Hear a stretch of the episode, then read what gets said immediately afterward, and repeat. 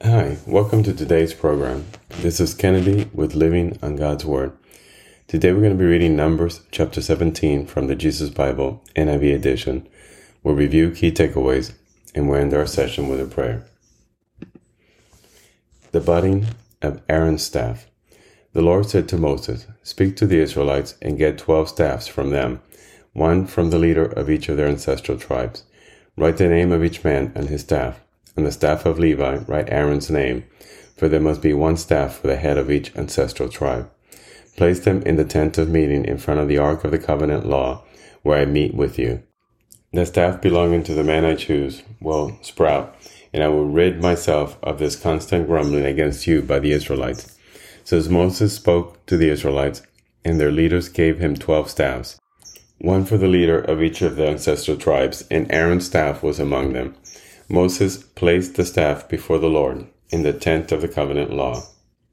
The next day Moses entered the tent and saw that Aaron's staff, which represented the tribe of Levi, had not only sprouted but had budded, blossomed, and produced almonds. Then Moses brought out all the staff from the Lord's presence to all the Israelites. They looked at them, and each of the leaders took his own staff. The Lord said to Moses, Put back Aaron's staff in front of the ark of the covenant law, to be kept as a sign to the rebellious. This will put an end to their grumbling against me, so that you will not die. Moses did as the Lord commanded him. The Israelites said to Moses, We will die. We are lost. We are all lost. Anyone who even comes near the tabernacle of the Lord will die. Are we all going to die? This is the end of Numbers chapter 17.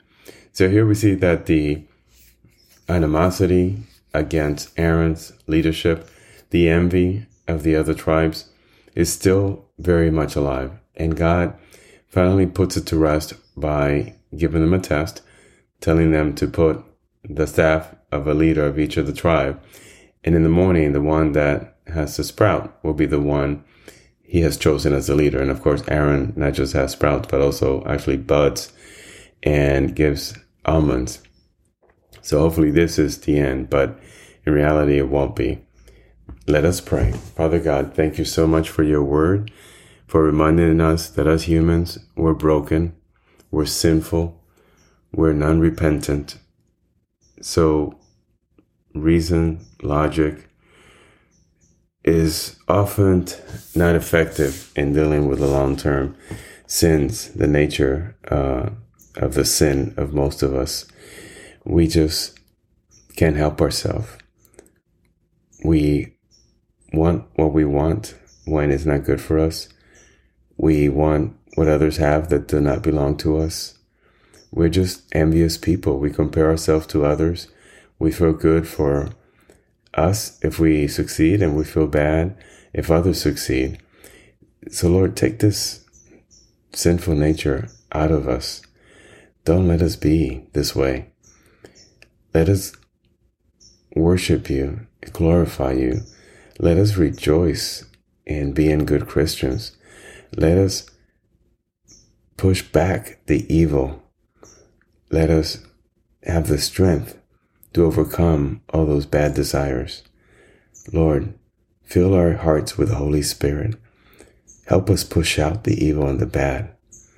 Help us resist Satan's temptation. Father God, we ask for this in your name. In Jesus' name we pray. This concludes today's reading and interpretation of Numbers chapter 17. We hope that you will join us again tomorrow. God bless you. This is Kennedy, your brother in Christ, always.